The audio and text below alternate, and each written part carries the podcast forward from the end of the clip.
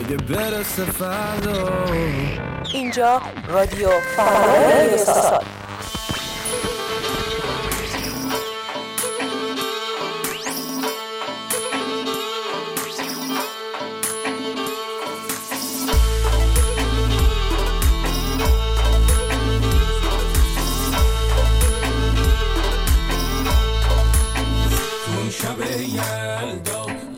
سلام و درود خانم ها آقایان. خوش آمدید به نهمین اپیزود از رادیو فردا اقتصاد که ما در 29 مین روز از آذر ماه 1402 مشغول ضبطش هستیم. پیشا پیش البته چون هنوز شبش نشده یلداتون مبارک. ولی اگر در حینش یا بعدش یه ذره قبلش هم دارین میشنوین که اصلا یلداتون مبارک. امروز ما با تم یلدا همراه شما هستیم دبیرامون خواهیم داشت یک گفتگوی ویژه خواهیم داشت و توصیه می‌کنم که از دستش ندین. خانم رجبی؟ سلام می‌کنم بهتون. یلاتون مبارک. حالا خب ما پنجشنبه ها نیستیم نمی‌تونیم سر ضرب و سر لحظه یلدا رو تبریک بگیم. اما یه روز مونده بهش. یلداتون مبارک. امیدوارم که همین شبی که یک دقیقه طولانی تره به اندازه ساعت ها بیشتر بهتون خوش بگذره. بر من گذشتی سر بر نکردی. از عشق گفتم باور نکردی. دل را فکردم آسان به پایه سودای مهرش در سر نکردی.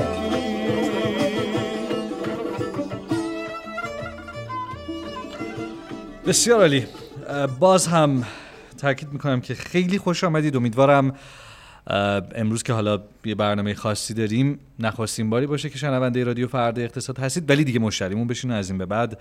شنونده ما باقی بمانید. لطفا شنیدن ما رو به دیگران هم توصیه بکنید. خیلی سریع بریم سراغ مشروع خبرهایی که برای امروز براتون آماده کردیم. ادعای نشریه علمی نیچر ایران در رده هفتم کشورهای با بیشترین مقاله تقلبی. واقعا بده. یعنی اولش که خبر رو می‌خوایم بخونیم به نظر می‌رسه که نشریه علمی نیچر ایران در رده هفتم تقلب علمی. یعنی قشنگ اینجوری میشیم.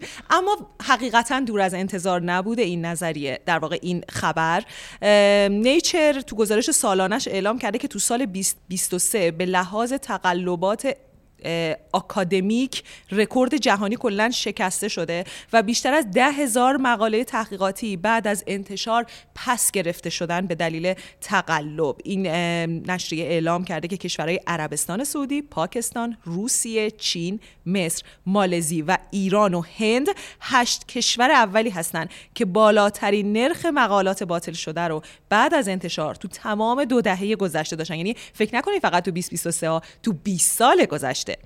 و مواردی مثل ارجاعات ساختگی و نادرست یعنی ارجاع به چیزی که احتمالاً وجود نداشته یا اصلا جور دیگه ای بوده سرقت ادبی و تقلب در متون از عوامل بازپسگیری و استرداد این مقالات بوده. اصلا هم عجیب نیست. وقتی که ما می‌بینیم آقای فلانی که مثلا فلانجا مدیر کل نمی‌دونم نماینده مجلس وزیر وکیل هیئت علمی هم هست 723 هزار مقاله علمی داره و میشینی حساب کتاب می‌کنی می‌بینی مثلا از یک سال و نیمگی نان مقاله نوشته باشه باز نمی‌رسه. و خب این مقاله ها کجا اومدن؟ خبر بعدی این که شبی دو میلیون درآمد زبالهگردی در کجا فاطمه؟ این خبری که رئیس مدیریت پسماند بیرجند اعلام کرده و گفته که 336 زبالهگرد ایرانی و افغانستانی فقط تو یه قلم شهر بیرجند شناسایی شدن. یعنی تو اون یه بنده انگوش بیرجند شما این تهران چه خبره؟ 336 تا زبالهگرد وجود داره که هر شب 20 میلیون ریال یا همون دو میلیون تومن از این راه درآمد دارن. تو اطلاع داری اینها تحت نظارت کارفرماهایی که برای شهرداری کار می‌کنن؟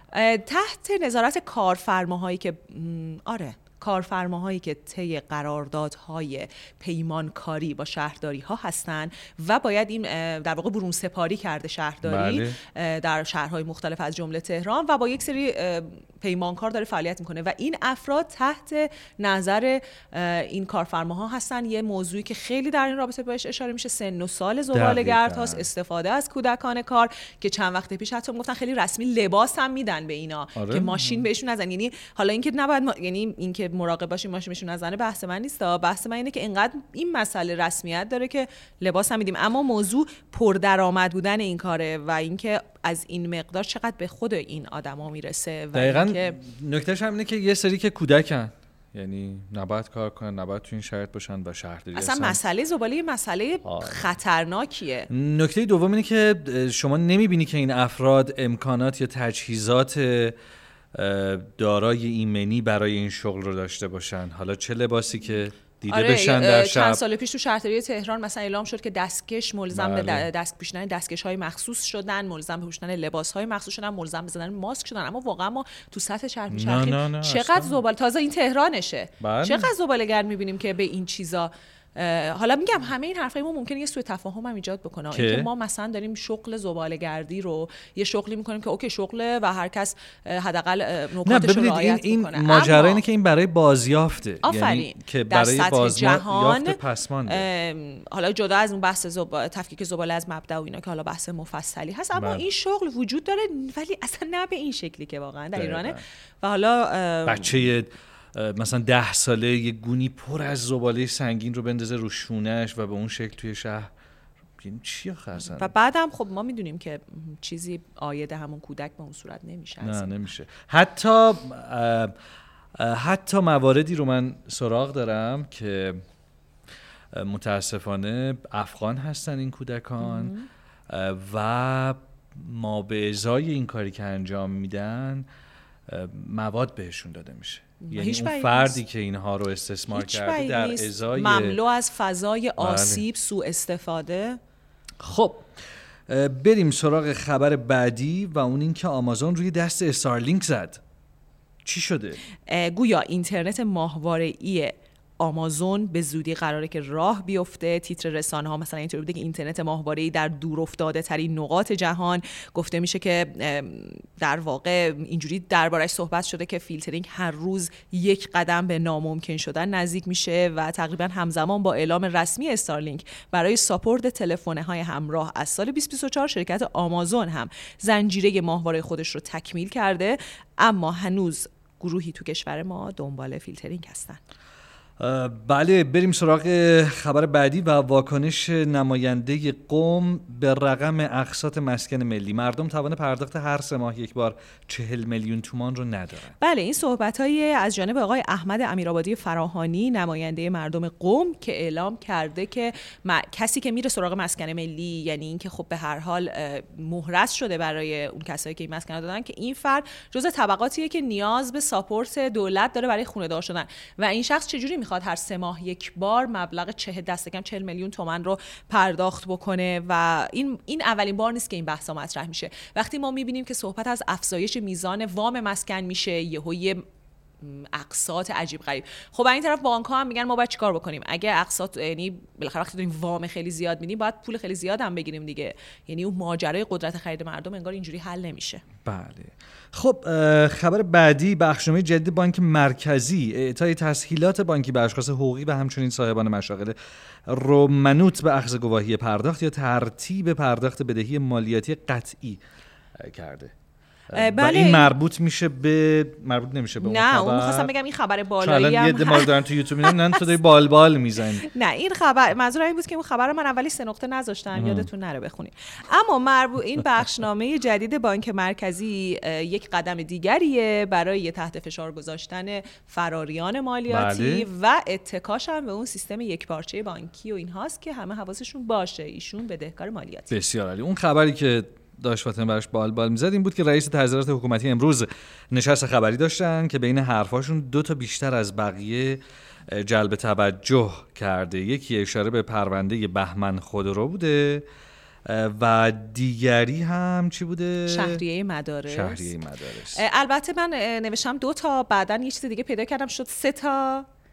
اولی رو سومی رو اضافه نکردم. دو تا حرفشون که خیلی مهم بود و خودتون بهش اشاره کردی. می‌کنه. یکی اینکه خب بهمن خودرو به گران فروشی متهم شده و دیگه میشه گفت متهمم نیست. رأیش صادر شده و به عنوان گران فروش شناخته شده. حالا ما نمی‌دونیم که این در نتیجه چه احکامی رو در مورد این مجموعه ایجاد می‌کنه. خبر دیگه این که گویا 43 میلیارد تومن شهریه نامتعارف به اولیا برگردونده شده و برخی از مدارس معروف و بزرگ بیشتر از 800 میلیارد تومن جریمه شدن چون که شهریه های کلام می‌گرفتن.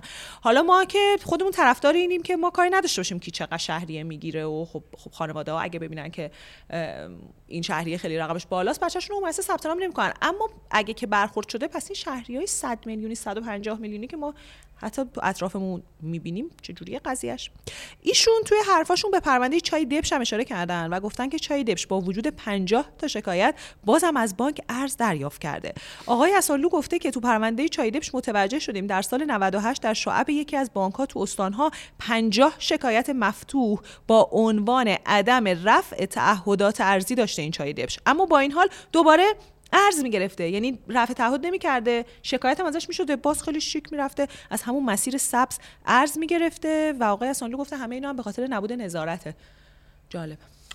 بله. و خبر آخر که خبر بسیار مهمی هم هست و حتی روی قیمت دلار اثر داشته اینه که چهار قاضی از هفت قاضی دادگاه عالی کلرادو روز سهشنبه 19 دسامبر حکم دادند که با توجه به نقش دونالد ترامپ در شورش ششم ژانویه کنگره رئیس جمهوری پیشین آمریکا در این ایالت صلاحیت شرکت در انتخابات رو نداره. صدور این حکم در حالی که ترامپ بارها اتهام نقش داشتن در حمله به کنگره رو رد کرده. بله ایالت کلرادو اولین ایالتیه که صلاحیت ترامپ رو برای رقابت تو انتخابات 2024 رد می‌کنه با این حال اجرای این حکم تا چهارم ژانویه و اعلام تصمیم دیوان عالی این کشور به تعویق بله. افتاده و کارزار انتخاباتی دونالد ترامپ هم اعلام کرده که به تصمیم قضات دادگاه عالی کلرادو که همگی از سوی فرماندار دم... فرمانداران دموکرات انتخاب شدن اعتراض می‌کنه و این موضوع خیلی مهمه ساده است کنارش نگذریم بله. چون ما می‌دونیم که اگه که همه اینها به ضرر آقای ترامپ پیش بره و ایشون نتونه در انتخابات ظاهر بشه و در نهایت به عنوان رئیس جمهور ایالات متحده انتخاب بشه چقدر برای همه ما بهتره در ایران بریم برای باز کردن این موضوع برای گفتگو با آقای دکتر قدرت احمدیان که الان پشت خط ما هستند برای صحبت در این رابطه. آقای دکتر سلام وقتتون بخیر. عرض سلام دارم خدمت جناب و همکارانتون و شنوندگان عزیز. در خدمتتونم متشکرم از وقتی که در اختیار ما قرار دادید. آقای دکتر ما اشاره داشتیم به این خبر مهم که حتی گویا روی نرخ دلار هم امروز صبح اثر داشته. حالا بچه های بازار ما باید بیان ببینیم همچنان همین اثر باقی مونده یا نه. ماجرا از چه قراره؟ چه اهمیتی داره این حکمی که از سوی دادگاه کلرادو صادر شده و چقدر می‌تونه در در واقع تصمیم نهایی دیوان عالی نقش داشته باشه؟ گویا ارتباطمون قطع شد. با آقای دکتر احمدیان همکار من تلاش می‌کنن تا دوباره ارتباط برقرار بشه. تا ما دوباره دکتر احمدیان رو داشته باشیم چی؟ اینو بگم که هر دو طرف از در واقع نمایندگان کنگره در هر دو حزب خیلی واکنش شدیدی نشون دادن نسبت به این حکم برگشتن آقای دکتر گویا. جمله رو. تموم کردم. سلام مجدد آقای دکتر. عرض سلام. اه، شنیدین سوال من رو تا انتها بله بله بله. بسیار در خدمتتون هستیم. از حضورتون که من الان این رأی اه، دادگاه عالی کلرادو رو دارم که رو چشم من هست. این رأی برجر بر اساس اصلاحیه چهاردهم قانون اساسی ایالات متحده صادر شده بخش سه که تو اصلاحیه چهاردهم قانون اساسی ایالات متحده بخش سوم اشاره کرده که هر کدوم از مقامات ایالات متحده که سوگند یاد کرده باشند اما بعدا دست به شورش بزنند اینها به هر جهت می‌تونن دیسکوالیفاید بشن یعنی فاقد شرایط بشن برای گرفتن مقامات مقامات کلیدی در ایالات متحده. این متن بخش سوم اصلاحیه چهاردهم قانون اساسی ایالات متحده است که در متن رأی دادگاه کلرادو هم به این اه، اصلاحیه اشاره شده که در واقع ترامپ رو منع کرده از شرکت در انتخابات ایالت کلرادو. یعنی دقیقا به صراحت گفته که state منظورش هم state کلرادو هست و نه ایالات متحده. آراء ایالتی در آمریکا آراء محاکم قضایی قابلیت تسری به سطوح ملی ندارند یعنی این رأی فقط در ایالت کلرادو جاری هست. حتی در نهایت یعنی اگر در بله، نهایت بله، همین دیوان عالی. هم این رأی رو تایید بکنه دیوان عالی ایالات متحده که بعید هست ترامپ ممکنه فقط در کلرادو نتونه در انتخابات شرکت بکنه. یعنی در این ایالت من میشه نه در ایالت های دیگه. البته در متن قانون اومده که تا خب تا 4 ژانویه فرصت داره برای در متن حکم. برای اعتراض که کمپین انتخاباتی های ترامپ هم این کار انجام داده و اعتراض کردن و با توجه به وضعیتی که در جمهوری در دیوان عالی دارن بعید می‌دانم که این رأی تایید بشه. ضمن اینکه من این نکته رو خدمت حضرت و شنوندگان عزیز عرض بکنم. در در واقع ادبیات سیاسی مربوط به آمریکا آمریکا رو خیلی از نویسندگان دیکتاتوری نظام قضایی می‌دانن یعنی دیکتاتوری دیوان عالی می‌دانن یعنی میگن آمریکا حکومتش حکومت دیکتاتوری دیوان عالیه. دیوان عالی ایالات متحده امریکا مرجع نهایی تعیین تکلیف یا همون نهاد فیصله بخش آخری که می‌تونه معضلات و مشکلاتی که در آمریکا وجود میاد می‌تونه با رأی قضایی اینها رو حل و فصل بکنه و در واقع بر اساس این ساختار این شرایطی که وجود داره من فکر می‌کنم دیوان عالی این رأی رو نپذیره و در واقع شرایط به حالت عادی برای کمپین ترامپ برگرده. ضمن این که من از یه جهت از جهت حقوقی نه ولی از جهت سیاسی فکر می‌کنم که این کارها و این آرایی که صادر میشه رأی که صادر شده در کلرادو همون چیزی که ستاد انتخاباتی آقای ترامپ اینو هم می‌خواد. یعنی آقای ترامپ خیلی دوست داره که در صدر خبرها باشه. باقی بمونه. انتظار داریم. یعنی الان بله. شاید عمده خبرگزاری ها تحت عنوان خبر ویژه به این موضوع اشاره می‌کنن بحث می‌کنن گفتگو دارن. همه شبکه های بین المللی چه در امریکا چه در اروپا جای دیگه هم حتی خود شما دارید راجع به این موضوع صحبت می‌کنید. این در واقع همون چیزی است که آقای ترامپ دوست داره که در واقع کماکان به عنوان خبر اول در سطح ایالات متحده باقی بمونه و از این طریق می‌تونه در واقع شرایط رو برای اون که به نفعش هم هست و روند داره به نفع آقای ترامپ پیش میره. بهتر کنه و این وضعیت رو حفظ بکنه. لذا از جهت سیاسی این مسئله هم خیلی به زیان آقای ترامپ نیست. از جهت قضایی هم من فکر نمی کنم در نهایت به جایی برسه و در واقع ترامپ رو من بکنه حتی در کلرادو.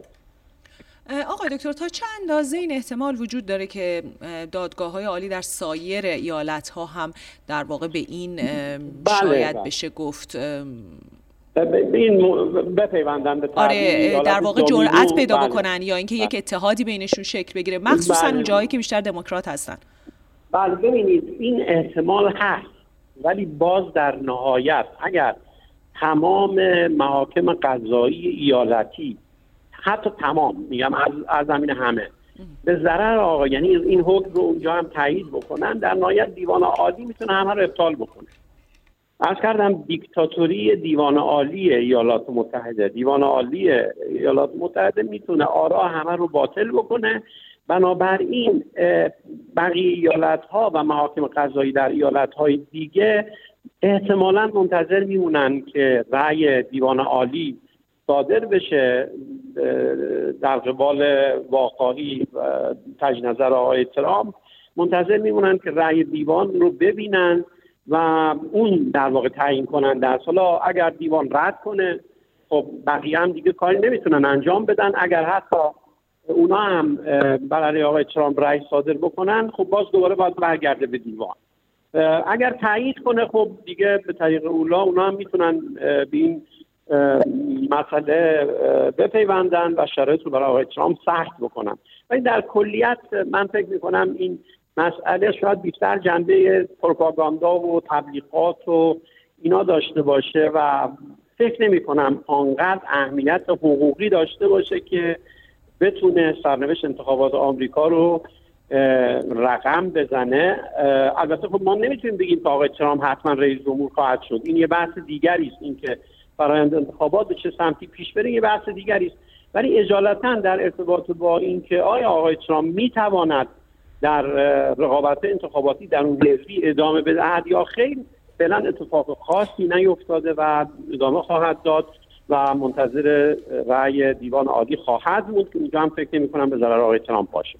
به عنوان سوال آخر آقای دکتر همینطور که شما تحلیل می‌کنین که این کل این قائله در نهایت می‌تونه به نفع ترامپ تموم بشه آیا دموکرات ها و رقبای اصلی ترامپ به این موضوع واقف نیستن که خب ندن این بهانه رو؟ یعنی واقعا امیدی امیدی به شکل قوی وجود داره برای اینکه بتونن برنده بشن و در نهایت از این طریق ترامپ رو از رقابت خارج بکنن که چنین ریسکی براش برداشتن و اجازه دادن که آقای ترامپ به این شکل در رسانه های آمریکا بیشتر و بیشتر مطرح بشه.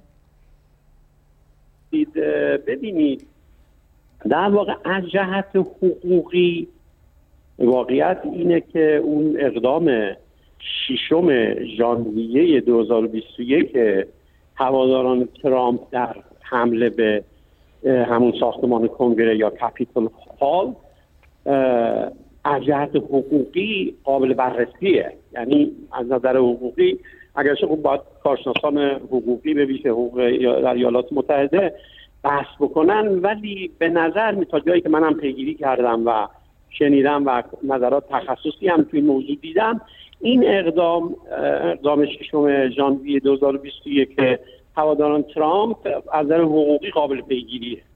منتها ببینید در آمریکا همش این نیست. در آمریکا ملاحظات سیاسی رقابت های سیاسی به ویژه با توجه به اینکه جمهوری خواهان در دیوان عالی ایالات متحده برتری رو دارن. این نکته خیلی مهمیه. یعنی دیوان عالی ایالات متحده آقای ترامپ چند نفر از اعضای دیوان عالی اصلا منتصب آقای ترامپ هم استظهار دارید توضیحات دیوان عالی بعد از بازنشستگی یا فوت به جمهور وقت می‌تونه معرفی بکنه با تایید سنا و کسی هم نمی‌تونه اینا رو عزل بکنه بعد از تایید.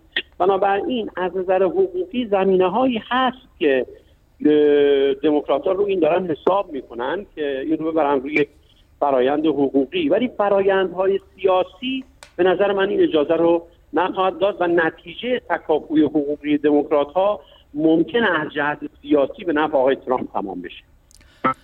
ممنونم از شما. متشکریم. آقای دکتر احمدیان با شما خداحافظی می‌کنیم. تمنا دارم. بسیار خوب. یک فاصله بگیریم تا آقای میرزاخانی به همراه دیگر بر بچه های فرد اقتصاد به ما بپیوندند و نگاهی داشته باشیم به آنچه در نه ماه اخیر گذشته و اثر یلدا. یلداتون مبارک. دیوانه که منم. شما شما بخون. نبود. خودم می‌خونم. یلدا یلدا شب بلنده. گیسویت را دوباره واکن چنان. نمانده چنین. نخواهد ماند. یلدا یلدا مرا صدا کن. از تنهایی مرا رها کن. چنان نمانده چنین نخواهد ماند. یلدا یلدا بیا و خوش کن. من را بگو به دنیا. بال من را که غم نخواهد یلدا شب را ببر به فردا. کن اخمه گذشته ها را. چنان نماند و چنین هم نخواهد ماند شنونده رادیو فردا اقتصاد هستید. یلداتون مبارک. بسیار خوب. خوش برگشتید. امیدوارم که یلداتون مبارک باشه یا مبارک حتی. بوده باشه. اینجا الان... فضا اینقدر مهمونداریه بعد آره... آجیل می آوردیم آجیل شیرینی آی میرزاخانی اصلا اومدن؟ زش شد. فضا اصلا نیستش آجیل الان؟ بریم. ما منتظر آجیلایی هستیم که شما بیه. مهمون باید بیاره. اینجوریه دیگه. مهمونا آجیلاشونو بیارن. دیگه فکر کنم تو اکثر خونه ها اینجوریه. یعنی الان شرایطی جوریه که مهمونا اگه آجیلاشونو بیارن بهتر. بسیار خب جناب آقای میرزاخانی رو اینجا داریم فاطمه اسماعیلی سرکار خانم محبوب داوودی و غزاله طایفه. اه، با غزاله طایفه آغاز می‌کنیم. می‌خوایم از اثر یلدا بشنویم ازش و بعد بریم سراغ آقای میرزاخانی تا در واقع ما قراره که از یه سلسله خبر شروع بکنیم آره. و به بهانه اونها یه گفتگو نسبتا مفصلی داشته باشیم با آقای میرزاخانی.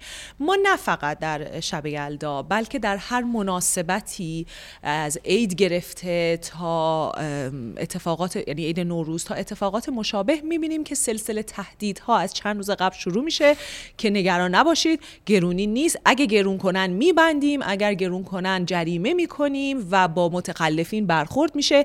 و ما باز می‌بینیم که معمولا هم بازار کار خودش رو می‌کنه و در نهایت آدما مجبورن که ماجرا رو مدیریت و کنن البته که با این سیاست گذاری های بعضا غلط به, آز- به بازار به تولید کننده ها و به کسانی که در بازار فعالن آسیب های جدی می‌زنیم بله. حالا در سطح جهان گویا اسمم دارن برای همچین بله. پدیده ای که خب به مناسبت های مختلف اه، شاهد نوساناتی در بازار هستیم در اینجا هم ما قراره که اسمش رو در واقع بذاریم اثر یلدا اثر شب یلدا بهانمون رو در واقع برای همچین بحث و بررسی غزاله توضیح میده سلام بچه ها خدمت شما عرض تبریک دارم بابت یلدا به شما و همه شنوندگان برنامه رادیو فردا اقتصاد. همونطور که گفتین خب مناسبت های خاص که پیش میاد از جمله شب یلدا یا در واقع نوروز چیزی که بیشتر از همه تو سطح بازار شاهدشیم ستادهای تنظیم بازار یا گشت های نظارته. که در آستانه شب یلدای امسال هم از 15 آذر ماه اه، به مدت دو هفته این گشت های نظارت تو سراسر اقلامی که سفره خانوار برای یلدا هستش میگردن و رو قیمت ها در واقع یه کنترلی دارن. از جمله آجیل حالا قیمت میوه که بیشتر هندونه و انار مصرف میشه توی شب یلدا. و سایر اقلامی که حالا هر کس هر کدوم از شهرها به فراخور فرهنگی که دارن استفاده می‌کنن. بله. یه خبری اومده بود که خب خیلی سرصدا کرد طی دو روز گذشته. که اشاره کردن که تو شهر تهران یکی از آجیل فروشی های معروف تهران رو به چهار شعبش مراجعه کردن. سه تا شعبه تذکر افزایش در واقع نرخ گرفته و یک شعبه رو هم پلم کردن. که امروز که من داشتم خبر رو نگاه می‌کردم دیدم که فقط مختص تهران نیست و سایر شهرام در واقع این اتفاق افتاده.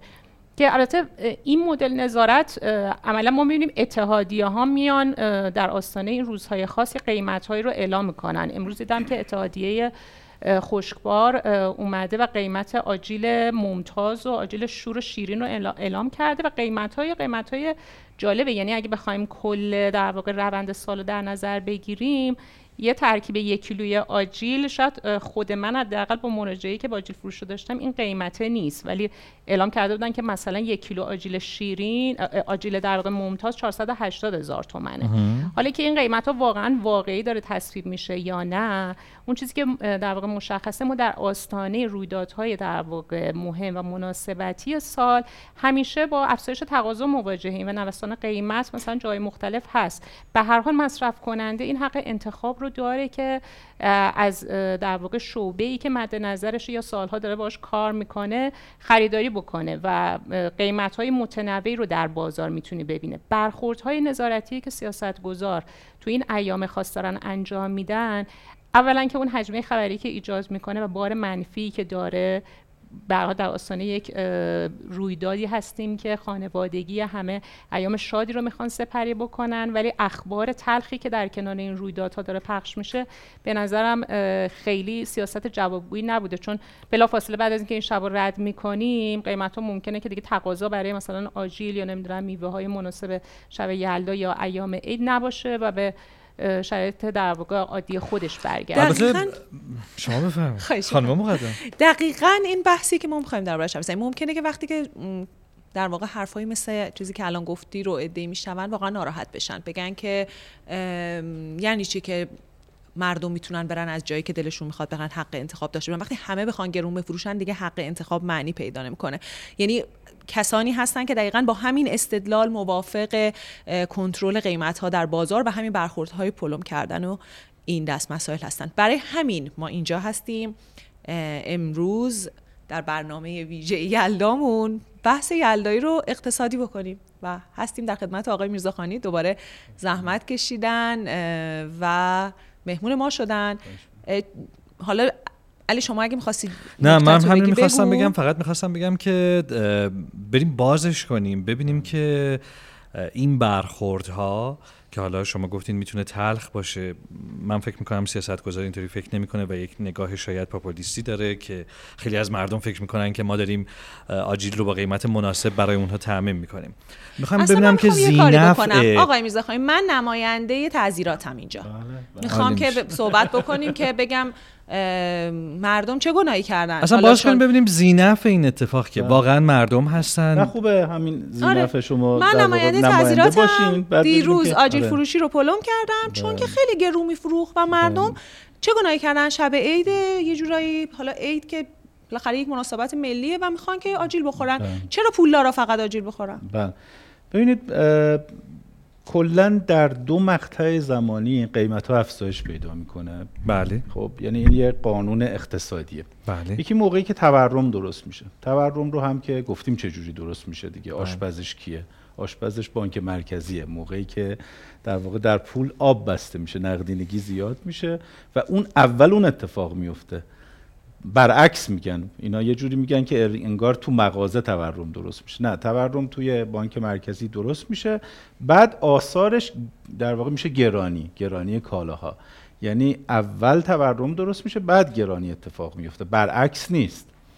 پس گرانی معلول تورم. این یکیش هست که خب همیشه میندازند گردن مغازه‌دار که انگار مغازه‌دار حالا یه تعدادی از مغازه‌دارها قیمت‌ها رو افزایش میدن که این غلط. به همین دلیلم میگن گرون فروشی چیزی به اسم گرون فروشی معنی نداره. اون بله ممکنه که یه وقتایی یک گروهی کالاهایی رو گرون بفروشن. حالا من اون رو میگم که اون قیمت نسبیه حالا توضیح میدم. ولی برای این قسمت دوم بگم مقطع دوم که کالاها گرون میشه. تو دنیا هم گرون میشه.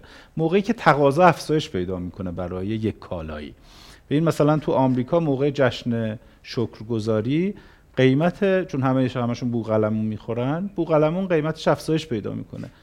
مردم که تو آمریکا هر شب بوقلمون نمی‌خورن که یک شب خاص بوقلمون می‌خورن مثل شب یلدای ما یک ش- همیشه نه اینکه همیشه نمی‌خورن هیچ وقت نمی‌خورن همه با هم همه با هم. یک شب بوقلمون آره. می‌خورن. حالا مثل شب یلدای ما همه دوست دارن هندونه داشته باشن تو خونشون یا انار بخرن برای خونواده مثل آمریکا که همه اون شب دوست دارن بوقلمون داشته باشن همه یا اکثریت ولی این برای شبهای دیگه نیست. یعنی یک تقاضای حجمه تقاضا به بازار وارد میشه. خب اون سیستم عرضه که تنظیم نیست که برای هر شب انقدر در واقع کالا عرضه بکنه. اون تنظیمش بر اساس میانگین روزهای ساله نه بر بله. اساس یک شب خاص. و الا باید همش رو دور بریزه.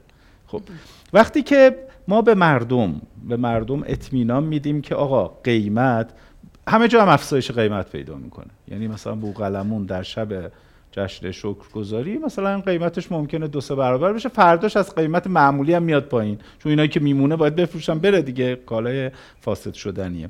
تو ایران هم اینجوریه. اگه دولت دخالت نکنه اون, سالایی که فضا آرومه هندونه ممکنه اون شب خب گرون باشه دیگه. چرا گرونه؟ به خاطر اینکه این یک هزینه یعنی باید ما در واقع به یه نوعی دعاگوی این افرادی باشیم که عرضه می‌کنن فارغ از قیمت. حالا من قیمت رو هم توضیح میدم. بله. چرا؟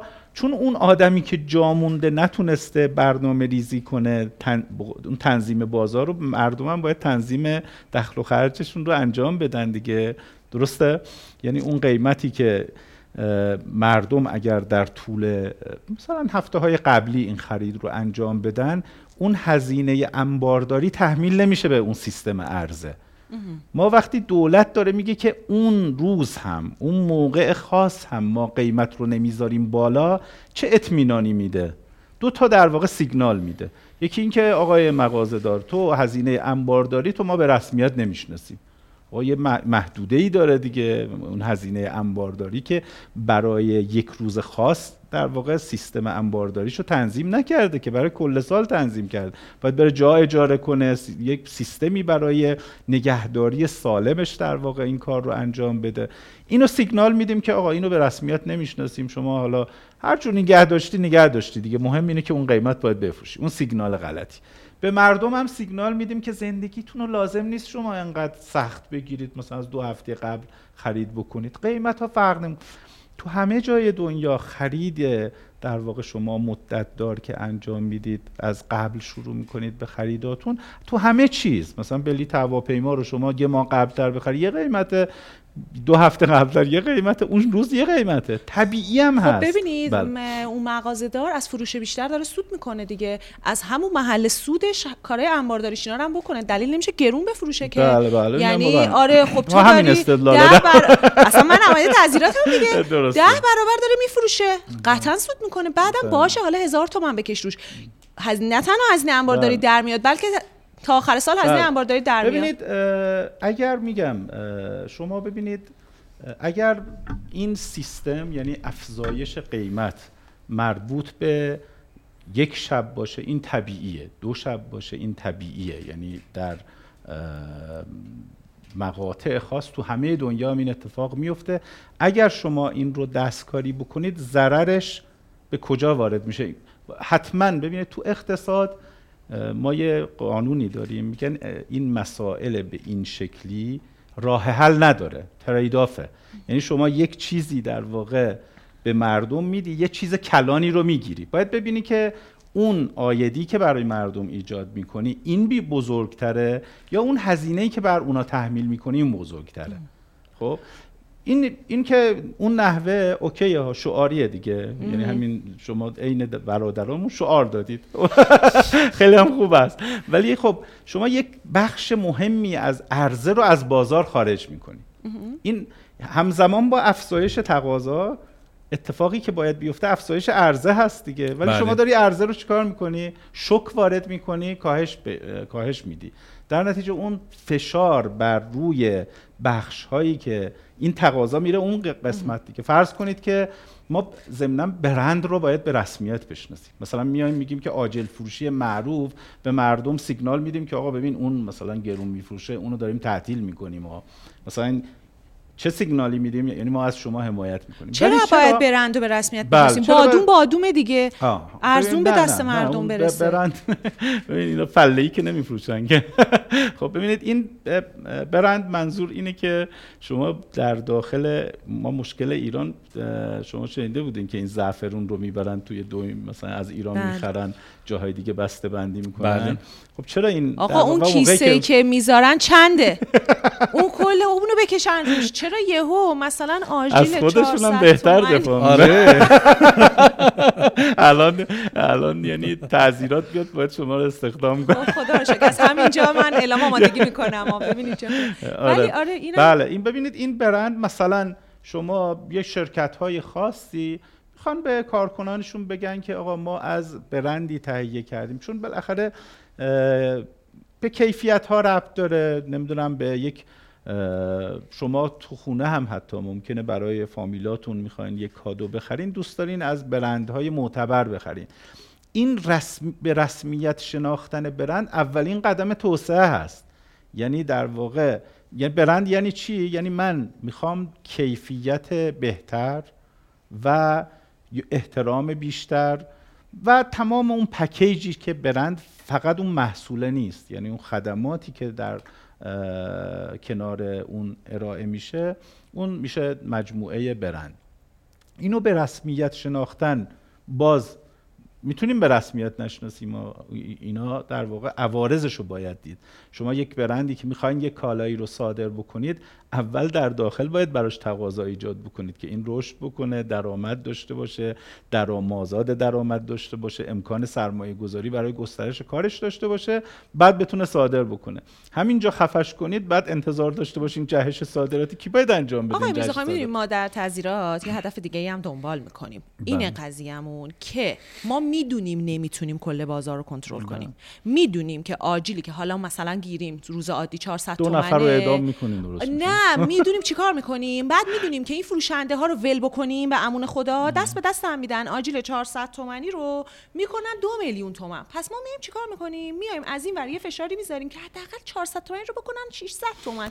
یه بار نکننش دو میلیون چون ولشون بکنیم. اینا نه. معلوم نیست چیکار می‌کنن این اینم بله. اینم یه تفکری هست. در کنار تفکر این تفکر سنتی در مقابلش همون تفکر اقتصاد رقابتی است. تفکر سنتی همین رو میگه که اگر اینا رو ول کنیم اینا با هم دست به یکی می‌کنن. یعنی مثلا چندین هزار چندین ده آره، هزار اینا رو به اینا با هم دیگه سریع دست به یکی می‌کنن و قیمت ها رو می‌برن بالا. تفکر اقتصاد رقابتی میگه که نه شما بذارید در واقع اینها با هم رقابت بکنن هم قیمت میاد پایین هم کیفیت میره بالا. خب حالا اینا دو تا تفکر مختلفه. ممکنه ببینید الان ما چون همه مسائلمون رو می‌خوایم در دو روز حل بکنیم در کوتاه مدت حل بکنیم اینا هم راهگشا باشه. مردم الان بگن بابا اینا خانم رجبی چقدر دقیق میگه این آقای میرزاخانی همش داره چرت و پرت میگه. خب اینجور چیزا نیست که اولش ایشون بله درسته. اینجور چیزا نیست که مشکلات ما با همین باید نونوایی که مثلا گرون فروخ انداختش داخل تنور بپزه اون وقت نون ارزون میشه. خب اینا هم بالاخره یه طرز تفکرهایی هست که چون نگاه کوتاه مدته ممکنه بعضا هم دوتا مثلا جواب مثبت جواب خوب جواب خوشایند هم از توش در بیاد. خب. ولی در بلند مدت این راهی که دنیا طی خب کرده اونجایی که من که ما قرار الان بریم چهار تا مغزگر پلم کنیم. من خیلی نمی‌تونم آره. اینجا باشم. این آخرین سوال منم. شما جواب بدین که باشه. الان چی کار بکنیم؟ من تعذیراتم. خب من می‌خوام واقعا مردم بتونن آجیل بخرن.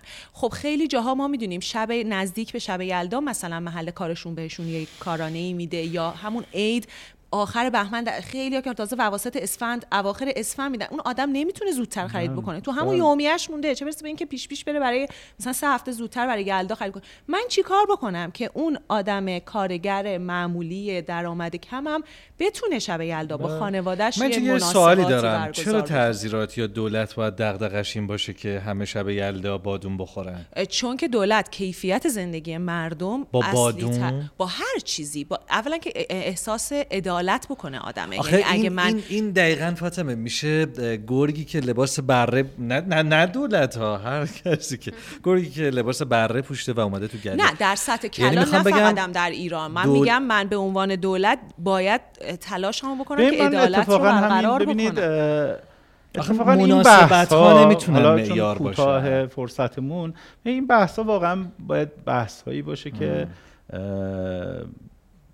در بگیره بین عموم مردم و بله. کارشناسان راجع بهش بحث بشه. چون همین یک دونه مشکل ما حل بشه خیلی از مشکلاتمون حل بشه. همه مشکلاتی که اقتصاد ایران داره از جنس همینه. بله. یعنی شما الان هر کدوم از مشکلاتی رو که دولت دخالت می‌کنه تهش همین داستان هست. و یک دونه شما راجع بهش بحث کنیم که به عنوان مثال حمایت می‌کنیم راهش اینه که مثلا دو سه تا رو در واقع بیایم مایه عبرت بقیه بکنیم. اصلا از جیب آجیل. فروش حمایت از جیب- بکنم یا از کجا من بله. حمایت بکنم بله. ضمن اینکه اینجور موقع ها ممکنه که یک فسادهایی ایجاد بشه که مثلا پنج سال دیگه صداش در بیاد. چطور که شما می‌بینید این فسادها همون موقع که صداش در نمیاد. زودتر بعد آجیل اینکه بخریم، سه میلیارد دلار مثلا رفت صداش در میاد دیگه. بله. بالاخره اینا دارن با هم رقابت می‌کنن. حالا یک دونه رو شما ممکنه یک دونه رو از در واقع از بازار خارج می‌کنی. بله. ضمن اینکه عرضه رو کاهش میدی اینا بالاخره ممکنه عرضه بسیار زیادی رو تدارک دیده باشن که آقا اون شب عید شب یلدا شب عید اینها رو با وارد بازار بکنن. اینها رو خارج می‌کنی منتفعش کیه؟ زینفش کی هست؟ خب؟ کی هست؟ کی هست؟ بالاخره موقعی که این داستان اتفاق میفته همین سوء استفاده ها ایجاد میشه. یک در واقع یکی یک بالاخره رقابت هست توی بازار بله، دیگه. بله. خب شما یک نفر رو خارج می‌کنی که کی داره استفاده می‌کنه؟ اینا ببینید همون امضاهای طلایی میشه. اینجاست که یکی نفع می‌بره یکی ضرر می‌کنه. تهش هم ممکنه که الان در نیاد پنج سال دیگه در بیاد که مثلا این داستان اتفاق افتاده. من نمیگم این همونه ها. انشالله که اینا نیست. ولی بستر فساد این هاست بستر فساد همون مداخلاتی است که مداخلات غلطه و باعث میشه که از دل این مداخلات غلط این نفرمودی ما چیکار بکنیم که مردم برسن این راه حل کوتاه مدت نداره. راه حل بالاخره اگر دولت دوست داره که همه مردم آجیل بخورن راهش این نیست که بعید می‌دونم.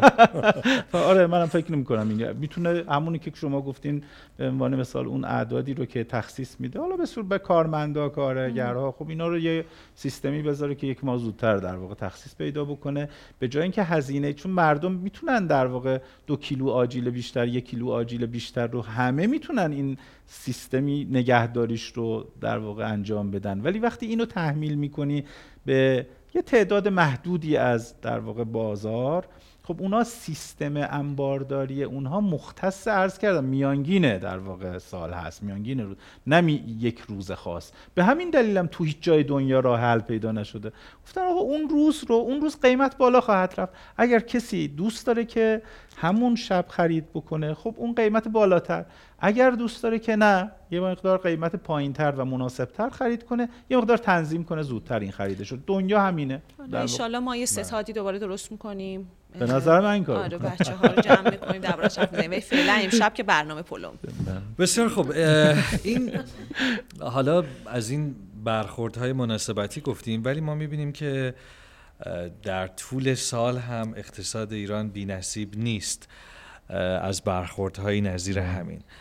و گویا این لباس بره رو خیلی دوست دارن تو کل سال بتن کنن. فاطمه اسماعیلی از بازارها برامون بگو در نه ماهه نخست امسال و در میانش ما با محبوب داوودی هم نگاهی خواهیم داشت به بودجه و اقتصاد کلان. بله اشاره می- صداتون بازه. بلند هم بگین اشکال نداره. غلط ما رو هم بگیرید. هیچ مسئله ای نیست. اقتصاد کلان. شروع می‌کنیم بعد می‌رسیم به بودجه. عالی میشه.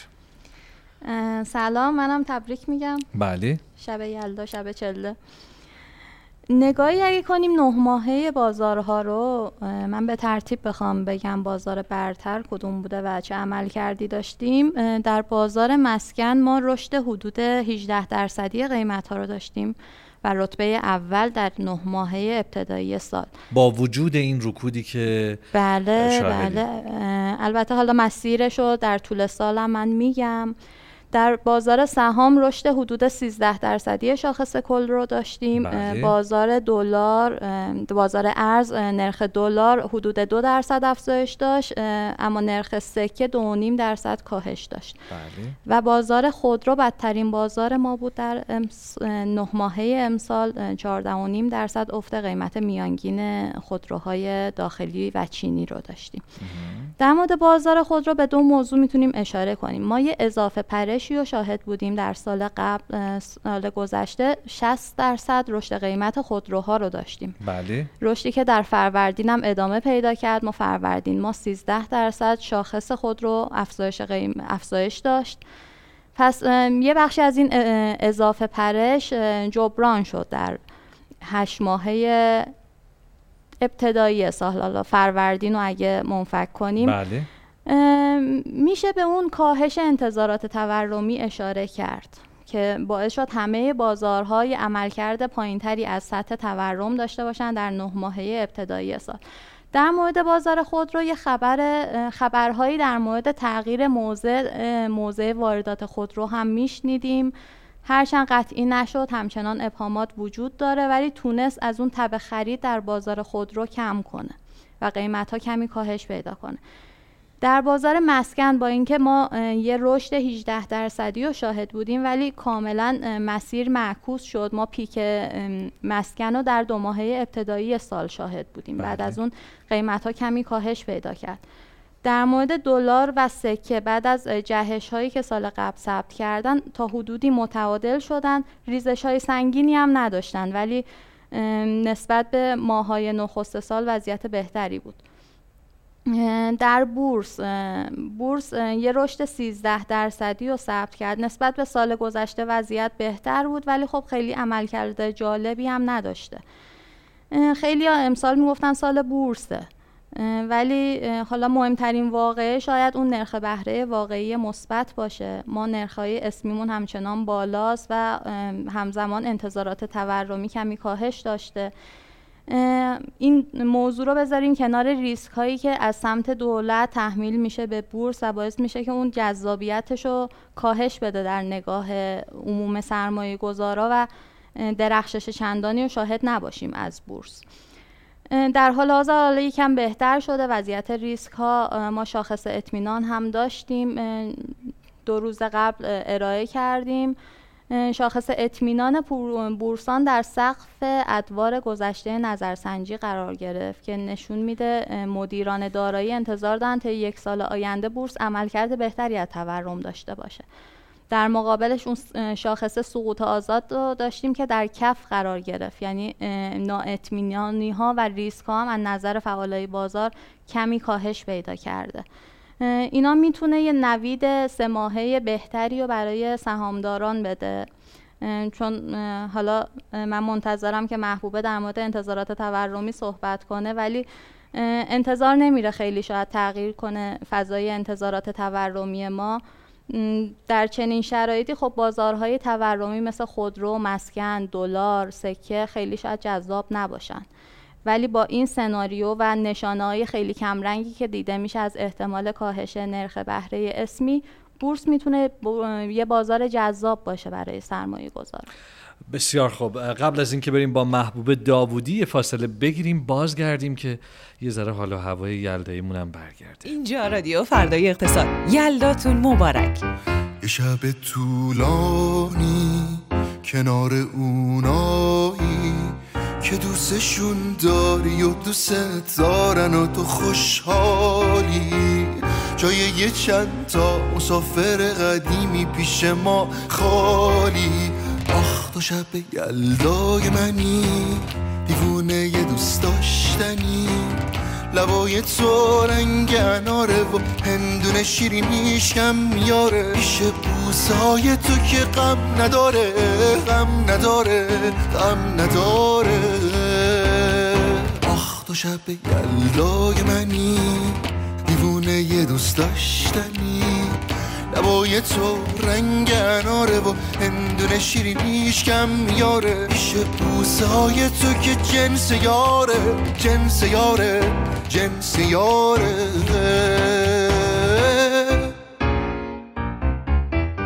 تو مثل بارونی تو دل مهمونی.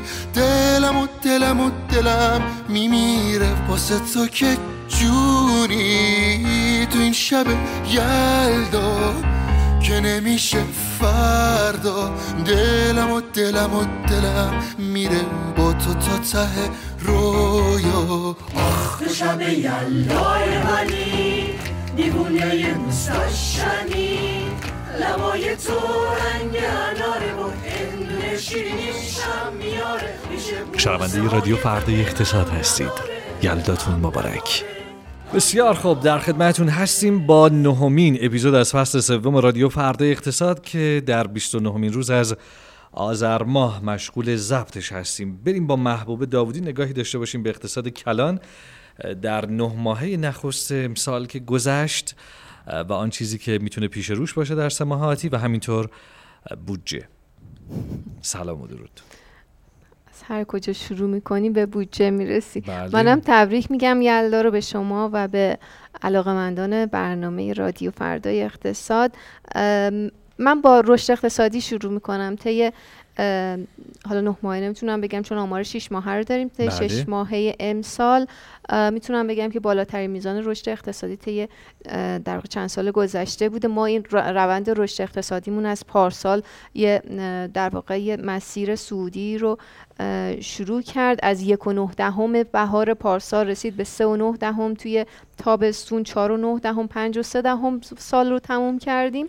البته اینا برای فصل نسبت به مدت مشابه سال قبلن تا اینکه بهار امسال رسیدیم به 6 و دو دهم و 7 و یک دهم تابستون. ولی ویژگی که این میزان این در واقع رشد اقتصادی داره اینه که بر خیلی بر پایه نفته. یعنی ما بیشترین رشد رو توی بخش نفت داریم و خدمات و صنایع و معادن و در واقع بقیه بخش هم که دارن رشد می‌کنن خیلی دارن در واقع کمک می‌گیرن در از بخش نفت. اسلایس نفته که که اقتصادمون بزرگ بله شده. بله می‌تونیم در واقع اگه بالا نگاه بکنیم همین رو بگیم. حالا اگه اینو بذاریم کنار اینکه توی هفت ماهه امسال میزان فروش نفت دولت 197 نو- 195 همت بوده. در واقع اون میزانی که توی بودجه پیش بینی می‌شد و این میزانی که از توی رشد اقتصادی به نظر می‌رسه نبوده. چیزی که میشه گفت اینه که ما در واقع تولیدی داشتیم یا در واقع رشد اقتصادی بر پایه نفتی داشتیم که بر مبنای واردات زیاد صورت گرفته. من از وارد اگه وارد واردات بشم ما توی هشت ماهه امسال صادرات گمرکیمون 32 میلیارد بوده و واردات گمرکیمون 42 میلیارد یعنی در واقع 10 میلیارد وارداتمون بیشتر بوده. اگر برگردم به سالهای قبل ما سال قبلم که خب رشد اقتصادی همچنان داشتیم و من گفتم اونم بر پای رشد بوده میزان وارداتمون 37 میلیارد بود یعنی 5 میلیارد پایین تر از امسال. ولی اگه به سال قبلش برگردم میشه 32 میلیارد سال قبلش 23 میلیارد یعنی این رقم 42 میلیارد فعلی خیلی رقم بزرگی هست که هم تحت تاثیر این سیاست های ارزی دولت این ارزپاشی که در قالب نیمای یک و حتی نیمای دو داره صورت می‌گیره و یه میزان احتمالا برمیگرده به اینکه ما واقعا قادر نیستیم که تمام اون چیزی که نفت میفروشیم رو آزادانه مصرف بکنیم. یعنی این یه ارز در دسترس یا یه ارزی نیستش که ما بتونیم در, در اختیار داشته باشیم و هر مبادله‌ای که می‌خوایم رو انجام بدیم. ولی به هر حال یه میزان وارداتی رو داره ایجاد می‌کنه از کشورهایی که باهاشون در واقع داریم در واقع داریم بهشون نفت میفروشیم و این ولی تونسته پایه این رشد اقتصادی بشه. یعنی از جنس واردات سرمایه و مصرف و, و واسطه ای هم احتمالا بوده. این فضای کلی هستش که در واقع توی بخش واقعی داریم می‌بینیم.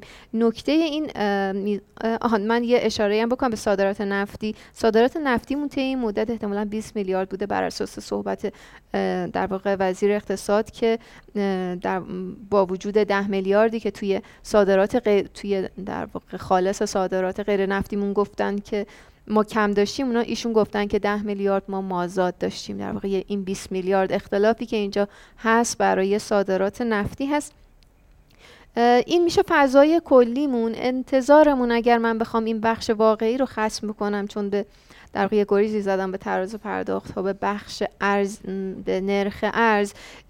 چیزی که ازش میترسیم اینه که ما در حالی که هنوز خیلی ریکاوری نشدیم به لحاظ صادرات نفتیمون و هنوز تراز پرداخت های ما به اندازه کافی تقویت نشده هنوز ما تو تحریمیم و خروج سرمایه احتمالا هنوز تهدیدش از بر سر ما برداشته نشده این میزان واردات زیاد می‌تونه در واقع کمک بکنه یا در واقع یه تهدیدی باشه برای افزایش نرخ ارز احتمالا به احتمال زیاد در نرخ در سال آینده. بنابراین خب این چیزیه که باید مراقبش باشیم. اگر جایی می‌تونیم این واردات رو کنترل بکنیم در واقع دولت باید سعی کنه بتونه این ذخیره گیری رو انجام بده تا این تهدید رو برداریم.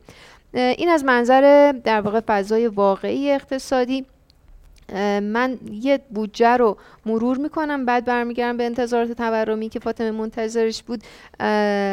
همونطور که گفتم امسال هفت ماهه ما اه، 195 همت نفت داشتیم. در واقع ریالی به دست دولت پول رسیده. مجموع واگذاری دارای سرمایه‌ای بر این اساس که البته به انضمام به انضمام اون اه، مولدسازی دولت هم هست. تخمین زده میشه که 440 همت باشه. این تخمین برای مرکز پژوهش‌های مجلس هست. که این رقم در واقع توی بودجه 730 بوده. حالا اگر بخوایم یه در واقع تخمینی بزنیم 300 تا ما توی بودجه کسری داشتیم. از این محل 300 تا کسری داریم. تفسر 14 مون هم بالای 200 تا کسری داره. میشه حدود 800 و خورده کسری بودجه برای همین امسال که حدود 40 درصد بودجه است. اگر بریم سراغ لایحه هم تو لایحه باز هم بر اساس تخمین هایی که برآوردهایی که مرکز پژوهش های مجلس داشته بیش بر مثل امسال بیش برآوردی های در واقع درآمدها کسری تبصره 14 و کسری تامین اجتماعی. به علاوه 300 همتی که تو خود لایحه هست باز میشه حدود 38 درصد بودجه. یعنی خیلی نمی‌تونیم بگیم که با وجود این انقباضی که واقعا دولت انجام داد یعنی هزینه هاش بله. رو زیاد زیاد نکرد دستمزدهاش رو زیاد زیاد نکرد. باز هم ما این کسری ها رو داریم و هنوز از محدوده های خطرناک برای نسبت کسری به بودجه خارج نشدیم متاسفانه.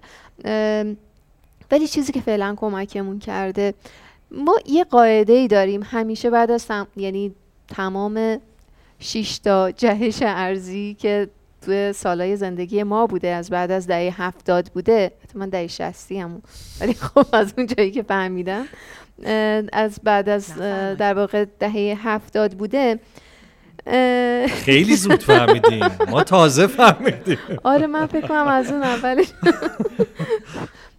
همیشه اینطوری بوده که ما این جهش ارزیه رو که داشتیم بعدش یه دوره افت انتظارات داشتیم غیر از اوایل دهه هفتاد. اون موقع که من هنوز خیلی غیر از اون در واقع مخصوصا تو این جهش های ارزی که تو دهه 90 داشتیم که خدا برکت بده چهار تا بوده. تو هر کدوم از اینها ما بعدش یه افت انتظارات تورمی رو تجربه کردیم. ما از کجا می‌فهمیم این رو بر اساس آمار؟ آمار رشد پول. پول همون بخشی از نقدینگی که ما تو معاملات استفاده می‌کنیم. ما وقتی انتظار تورمی بالا شروع می‌کنیم معامله می‌کنیم. برای همین این بخش از نقدینگی که اسمش پوله همون حسابای جاری ماست یه دفعه شروع می‌کنه به افزایش پیدا کردن. الان رشد پول از اوجش که فروردین امسال بود و تورم هم همونجا اگر خاطرتون باشه همون پیک 79 ساله رو زده بود. از اونجا که در واقع در اون نقطه 77 درصد بود تا الان نصف شده تقریبا و رسیده به 39 درصد. فعلا به نظر می‌رسه این روند کاهشی بمونه. انتظار من اینه که حالا حداقل دو ماه آینده هم فضا به همین صورت باشه.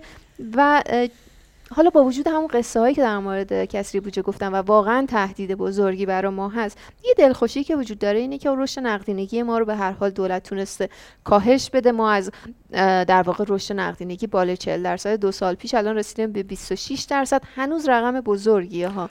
ولی منظورتون هر از تهدید بزرگی برای ما هست؟ تهدید بزرگی برای کیه؟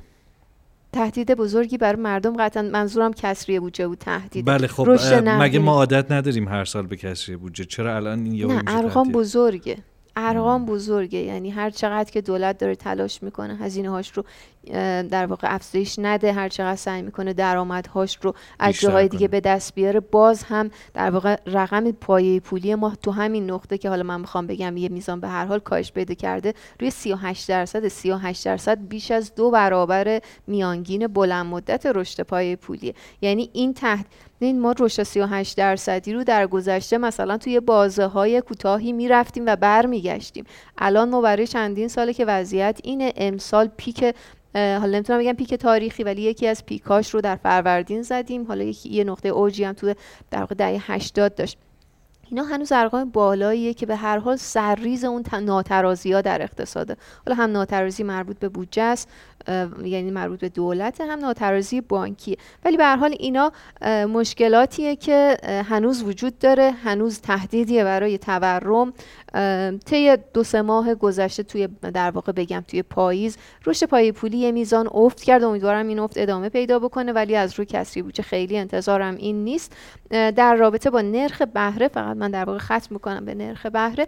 طی یک ماه گذشته نمی‌تونم بگم نرخ بهره کاهش پیدا کرده ولی از اون مسیر افزایشی یا اون در واقع فضای خیلی تندی که وجود داشت توی نرخ بهره و خیلی نرخ تامین مالی. افزایش پیدا کرده بود یکم به نظر می‌رسه داریم فاصله می‌گیریم. کم کم داره در واقع یه مسیر کاهشی رو پیدا می‌کنه. اگر این مسیر کاهشی تند نشه قطعا به نفع ماست. چون هم بازارهای دیگه به هم نمیریزن هم بازار سهام می‌تونه در واقع اون بازاری باشه که مردم توش بتونن قدرت خریدشون رو حفظ بکنن. آقای میرزا شما فکر می‌کنید با توجه به این بودجه انقبازی و با توجه به اینکه با وجود این خانم داوودی خیلی ناامید هستن از آینده و کسری رو تهدیدی بزرگ می‌دونن. اولویت دولت بعد از این باید چی باشه؟ در در واقع کنترل این کسری بودجه یا کاهش دادن اون با توجه به اینکه اول برنامه پرداختیم بهش زمزمش هست که صدای پای ترامپ داره میاد. بله. ببینید الان کسری بودجه موقع تهدیدش از بالقوه بالفعل میشه که همون اتفاقا بیفته. یعنی تلنگرهای ریسک های غیر اقتصادی بیاد که یه انگار صدای پای اون ریسک های غیر اقتصادی. اونا هست که این تهدیدهای بالقوه رو به تهدید بالفعل تبدیل می‌کنه. این کارهایی که حالا محبوبه گفتن که این خیلی توضیحات خوبی دادن و این الان انتظارات تورمی کاهش پیدا کرد بله. یکی از دلایلش همون کارهایی که در حوزه سیاست بین الملل روابط بین الملل انجام شده. تنش هایی که با همسایه ها بوده تا حدود زیادی با ابزار دیپلماسی مهار شده. این باید گسترش پیدا بکنه به حوزه بین الملل و این تنش ها رو تا حد امکان کاهش بدیم تا این ریسک ها باعث نشه که ما این تهدیدهای متغیرهای بنیادین از حالت بالقوه به بالفعل تبدیل بشه. نکته دوم هم اینه که ما ابزارهایی داریم که کسری بودجه رو کاهش بدیم. اون هم در واقع با همین ابزار تنظیمات سیاست ارزی هست. این اختصاص ارزها به نرخهای ارزان اون یکی از دلایل کسری بودجه همونه که دیدید به کجاها هم میره. مردم هم شنیدن و به حال این خیلی هم کمکی به معیشت مردم نکرده. یا اگر هم کرده یه جای دیگه به قدری در واقع ضرر زده که اون رو جبران کرده که من البته اعتقاد دارم کلا کمکی نکرد میشه این تهدیدها رو کاهش داد. الان که انتظارات تورمی تا حدود زیادی نسبتا کاهش پیدا کرده و اون رو تو رفتار اقتصادی مردم می‌بینیم. یعنی سهم در واقع اون بحثی که محبوبه کردن که سهم پول افزایش پیدا نکرده یا اه، کاهشی بوده. یعنی مردم نمیرن در واقع اون دارایی‌هاشون رو نقد کنن بیارن تو سپرده های جاری کمین بکنن تو بازارها. یعنی یعنی این مردم انتظار افزایش انتظارات تورمی رو ندارن و این خیلی خوبه و باید از این فرصت استفاده کرد. یه سری اصلاحات حداقل جزئی انجام داد که این تهدیدهای بالقوه از بین بره.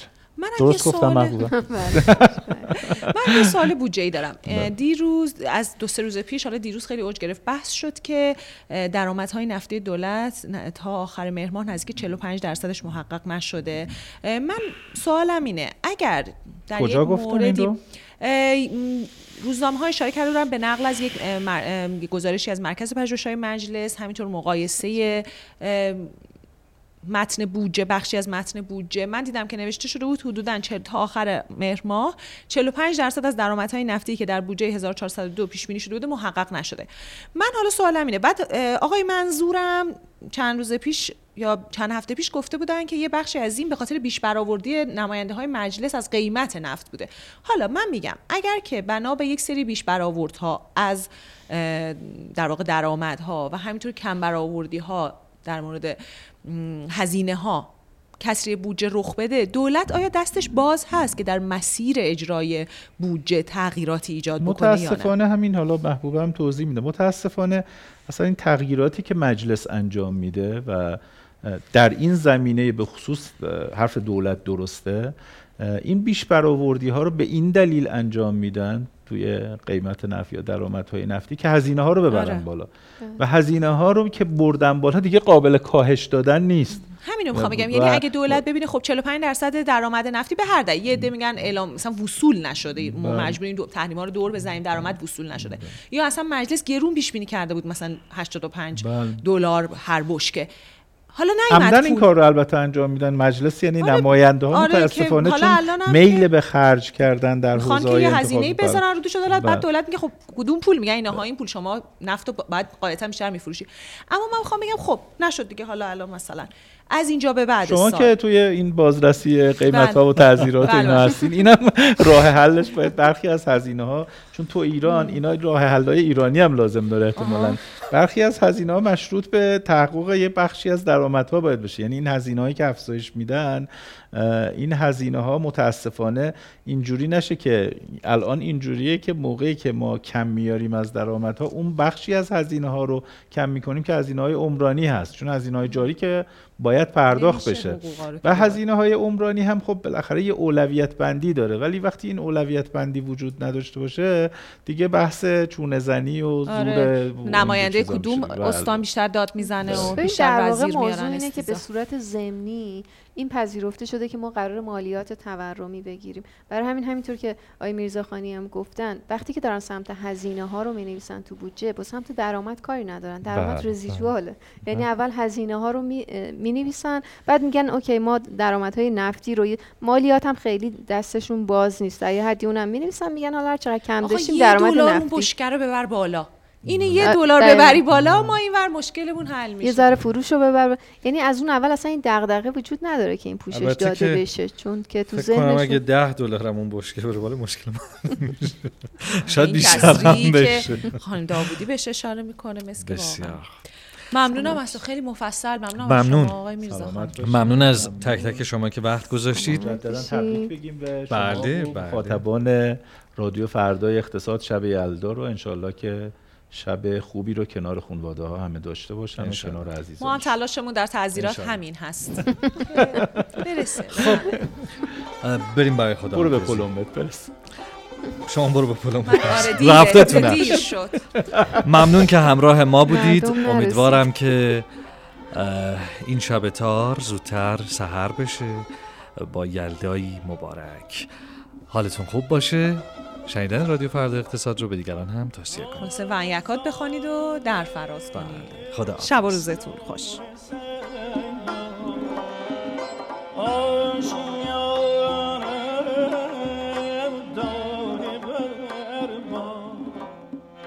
ای خدا ای فلک ای طبیعت شام